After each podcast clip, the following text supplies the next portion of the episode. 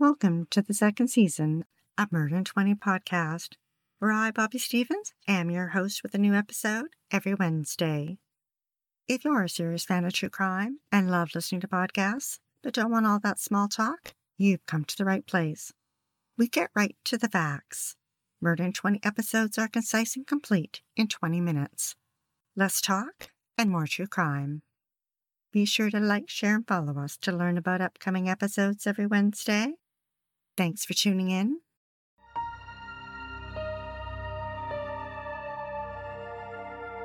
Maybee is a small town in Michigan not far from Detroit. A grain elevator towers over its sleepy downtown that stretches two short blocks. It has a population of less than 600, and Chelsea Bruck was born just after New Year's in 1992. The youngest of five, she grew up on the family farm with her older brother and three sisters. She liked to bake and read and enjoyed her dog and cats. She was outgoing and energetic, loved watching movies, and her favorite band was Queen. Throughout high school at Monroe High, she worked as a hostess at Olga's Kitchen and had plans to go to Monroe Community College to pursue a culinary degree. But first, she was looking forward to her sister Cassandra's wedding in January, then her sister Megan's in June. It was an exciting time for the Bruck family.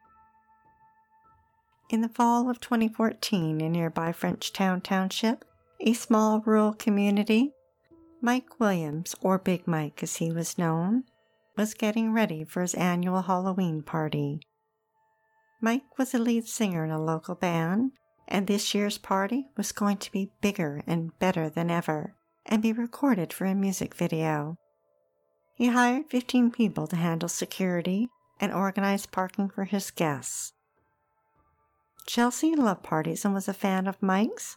She'd attended a couple of his parties before and planned on going again this year. She spent three weeks on her costume as Poison Ivy, a character in the Batman movie who kills her victims with a kiss. She sewed leaves onto a green vest and paired it with black leotards, a purple wig, and a jug of wine she would carry around just like her character. She kept her costume a secret from her friends. It looked great on her five foot seven inch frame. The colorful long wig replaced her blonde hair and hid the anchor tattoo behind her right ear. At 22 years old, Chelsea wasn't interested in driving, never wanted a car, and her parents were happy to drive her to and from work. On the morning of Saturday, October 25th, Chelsea texted her sister Cassandra Three months till your wedding. Can't wait. That night, she packed an overnight bag, grabbed her purse and cell phone, and got a ride to the party with a friend and coworker, Laura Taylor, and they arrived around 11 p.m.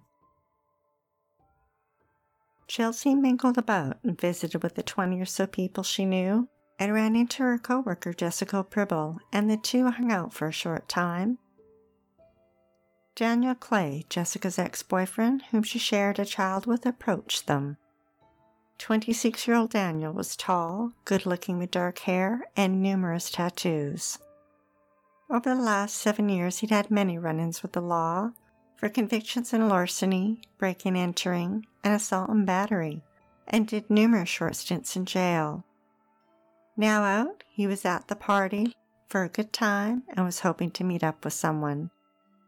Soon after he arrived, Jessica and Daniel went off together. The turnout was much larger than Mike had expected. This year there was a thousand people. The stage featured a steady stream of music, with eight heavy metal bands rocking the crowd. Adding to the excitement, there was fireball twirling and prizes for the best costumes. Chelsea was hoping to win. She spent the night drinking cheap wine out of her jug, and just after midnight accidentally bumped into a wooden post and ended up with a gash on her forehead and nose. In a large crowd, Chelsea and Laura got separated. Chelsea was in tears and approached numerous people asking to borrow their cell phone. And at 12:40 a.m., she called Laura. 15 minutes later, Laura was ready to go home but couldn't find Chelsea. So she gave her bag, purse, and phone to a mutual friend of theirs, Becky Brinson, who tried to get her friend's things to her. But a 40 foot bonfire had just lit up the night sky, and the crowd was growing, and she couldn't get past them to find Chelsea. So she decided to go home and took her things with her. She'd get them back to her later. Jessica saw Chelsea sometime around 1:30 a.m. She asked to borrow Gavin Hewlett's phone and said that her friends had left her at the party. Another hour went by, and Chelsea borrowed a phone from Alexandria Frunhofer to try and find a ride home. Around 3 a.m., a man selling concert items spotted Chelsea speaking with a man as they walked toward an area of parked cars. They seemed to be having a casual conversation. Chelsea had no luck finding a ride. Carrying her wig in her hand, she set off walking the long eight miles home. Daniel had left the party and was driving along the road when he spotted her and offered her a ride. Chelsea got in. No one knows for sure exactly what happened because Daniel's story changed many times, but somewhere among his many versions likely lies the truth. What we do know is that Chelsea sustained multiple fractures to her orbital bones around her eyes, her nose, jawbone, and two of her teeth were chipped. Her leotard had been ripped open and she had been raped. When Daniel realized Chelsea was dead, he panicked. He drove around for 30 to 45 minutes thinking about what to do. He drove 10 miles and stopped near some train tracks. He lifted her body out of the car and carried her into the woods. When he couldn't physically carry her any further, he dropped her body onto the cold, hard earth and threw branches over her. After a short rest, he decided he needed to move her further into the woods. Again, he buried her under tree branches and left her there alone. NBC News reported that when Chelsea didn't return home, her sister Cassandra thought she was probably at a friend's house. Then her family started calling her friends. But it was when Becky returned her belongings that they realized she didn't have her cell phone or wallet and knew something was wrong. Her parents, Leandra and Matthew, reported her missing. In the days after her disappearance, her social media account stayed quiet and her bank accounts weren't touched. Within a week, police followed up on almost 300 tips and interviewed 138 people. It wasn't an easy job, Many who attended the party were drunk or high, and their memories impaired. With a lot of people in costumes, it would be impossible to know their true identities. Video from the party was reviewed, and Chelsea was spotted several times, with the last time being at 3:16 a.m. A sketch was released based on the eyewitness who was sober and recalled the man as white with a medium build wearing a dark hoodie, dark hair with a mustache and facial hair, and wore black frame glasses. On Tuesday, 100 people attended a candlelight vigil for Chelsea. Daniel stayed quiet. Chelsea's friends were nervous. It was a small town. They all knew each other and all went to the same parties. How could Chelsea have disappeared? And who was responsible? Was it someone they knew, or had a stranger come to town? They knew Chelsea wouldn't have willingly gone with a stranger. Authorities organized ground searches on foot and all terrain vehicles and used a helicopter for air searches. Chelsea's family set up a GoFundMe account to raise funds for the search effort and printed up thousands of flyers. Weeks went by with no sign of Chelsea, Purple was her favorite color, and as Christmas neared, purple ribbons were added to the town's holiday decorations. By January, a $30,000 reward was being offered. Her family, friends, and supporters had distributed 300,000 flyers. Florists and courier drivers were distributing them with their deliveries, and money donated was used to mail out flyers across the states. Chelsea's face was plastered on t shirts, buttons, and signs in windows. Purple ribbons blew in the wind, hanging from the trees, light poles, and mailboxes. Detectives thought they had a solid tip when 29 year old Carrie Carr revealed that her ex boyfriend killed Chelsea and dumped her body in a cemetery. Then 19 year old Harlan Bird alleged that he saw two men drive off with Chelsea. Both were determined to be untrue, and both were charged with lying to detectives. Cassandra's wedding took place. A special prayer was said for Chelsea her mother told the Detroit News that her daughter's laundry had sat folded in a basket for months and she had finally just put it away. She said that she would never stop looking for her little girl, even if it takes 10 years, and that she doesn't belong anywhere else but with her family. In March, 500,000 flyers had now been distributed. Winter had started to wind down and the snow began to thaw. Law enforcement took advantage of the weather and searched the Lake Erie shore five miles from the Halloween party. Their search for evidence came up empty. Then on March 22nd, Cheryl Retzlaff found a woman's shoe in a clearing on her wooded property. She spotted it sitting near a ditch with some trash. Cheryl's yard was just over two miles from the party. Chelsea's mother identified the shoe as belonging to her daughter. A week later, and 10 miles from the party, Eric Kasib found a leotard and wig in an abandoned building by the railroad tracks in Flat Rock, Michigan. He had seen Chelsea's missing flyer and contacted police. A brown stain was apparent on the leotard, and it was sent to the Michigan State Police Crime Lab for forensic testing. A command center had been set up downtown in a former bank building. Its counter was lined with greeting cards and messages of support from the community, friends, coworkers, schoolmates, and churches. Chelsea's mother trudged on. By mid April, they had distributed over a million flyers. When asked how she kept going, she gave the Detroit Free Press three names Amanda Berry, Gina DeJesus, and Michelle Knight. The three women who were kidnapped and spent 10 years in captivity before escaping. And she said, So until somebody tells me otherwise, my daughter is still out there, waiting for someone to help her and she said that more flyers would be sent out and a fundraiser was planned for May. But it didn't take place.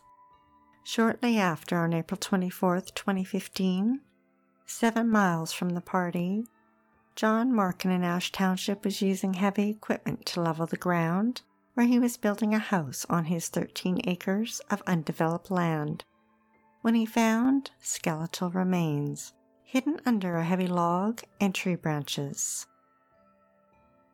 An anthropologist was brought in, and the remains were identified as Chelsea's using dental records.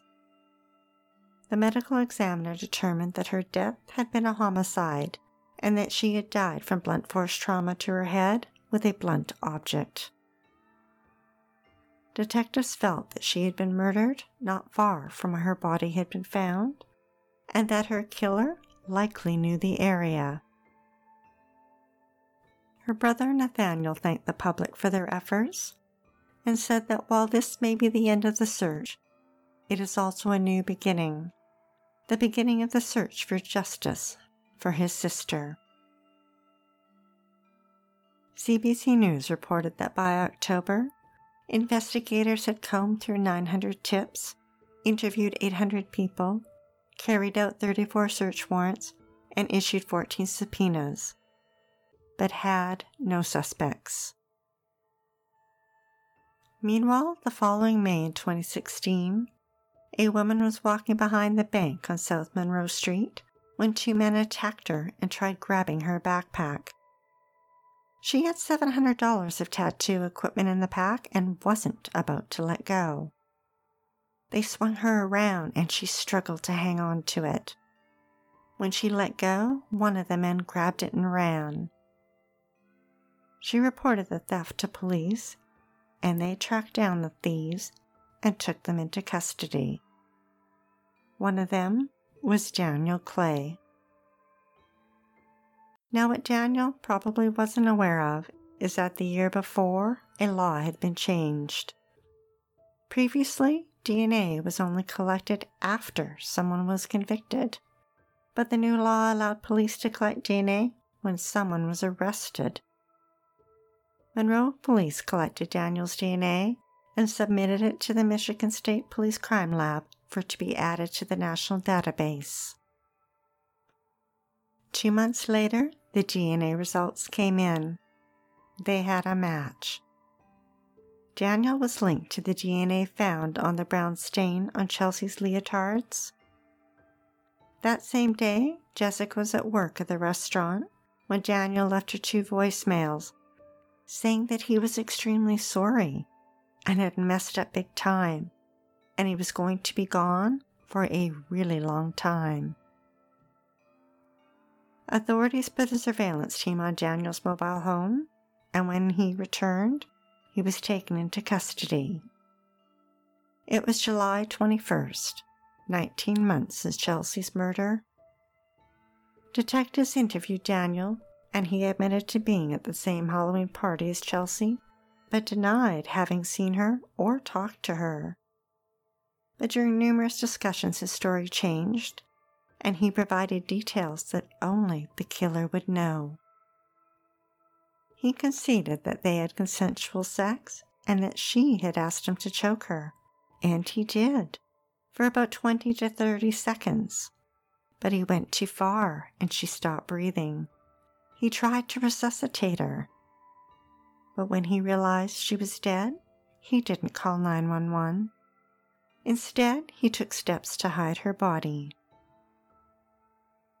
27 year old Daniel was charged with murder and later was also charged with concealment of her body. The Detroit Free Press reported that the day after his arrest, his girlfriend Kelly Richter told them that he called her and confessed that he'd killed Chelsea. In May 2017, the jury deliberated for only three hours before finding Daniel guilty of first degree murder and concealment. At his sentencing, Chelsea's mother wore purple. In the courtroom, three large easels stood with over a hundred photos of Chelsea throughout her life. Daniel wore a black and white jail uniform with black framed glasses. As the judge told him, it is very clear to me, Mr. Clay. You are a liar, a rapist, and a killer. Daniel never admitted his guilt in court. He was sentenced to life in prison without parole. He appealed his conviction, but it was denied. On a side note, just before Daniel was arrested for Chelsea's murder, he committed sexual assault and was charged. His trial was held after he was convicted of Chelsea's murder, and he received an additional sentence of 39 to 60 years. The Detroit News reported that afterwards, Chelsea's mother, Leandra, told the media A very important lesson from the loss of Chelsea is don't leave your friends alone. If you go somewhere, anywhere as a group, please leave as that same group. Don't assume that they're going to be okay. We still expect her to walk in the back door.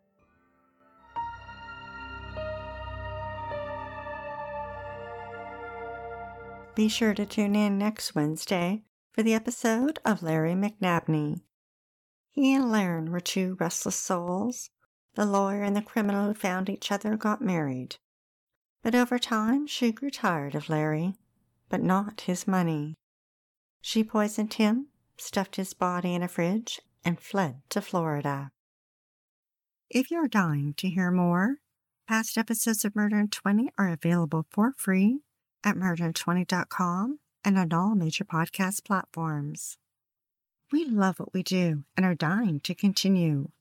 If you enjoy listening to Murder in 20 every week, we'd be eternally grateful for your support by visiting Murder in 20 at Patreon, PayPal, or murderin20.com. We'd like to acknowledge Purple Planet for use of their music, sound effects from Vaseline Studios and Quick Sounds, and our many editorial sources who are listed on our website. Be sure to like, share, and follow us to learn about upcoming episodes every Wednesday. Stay safe, sleep with the lights on, and don't play with strangers.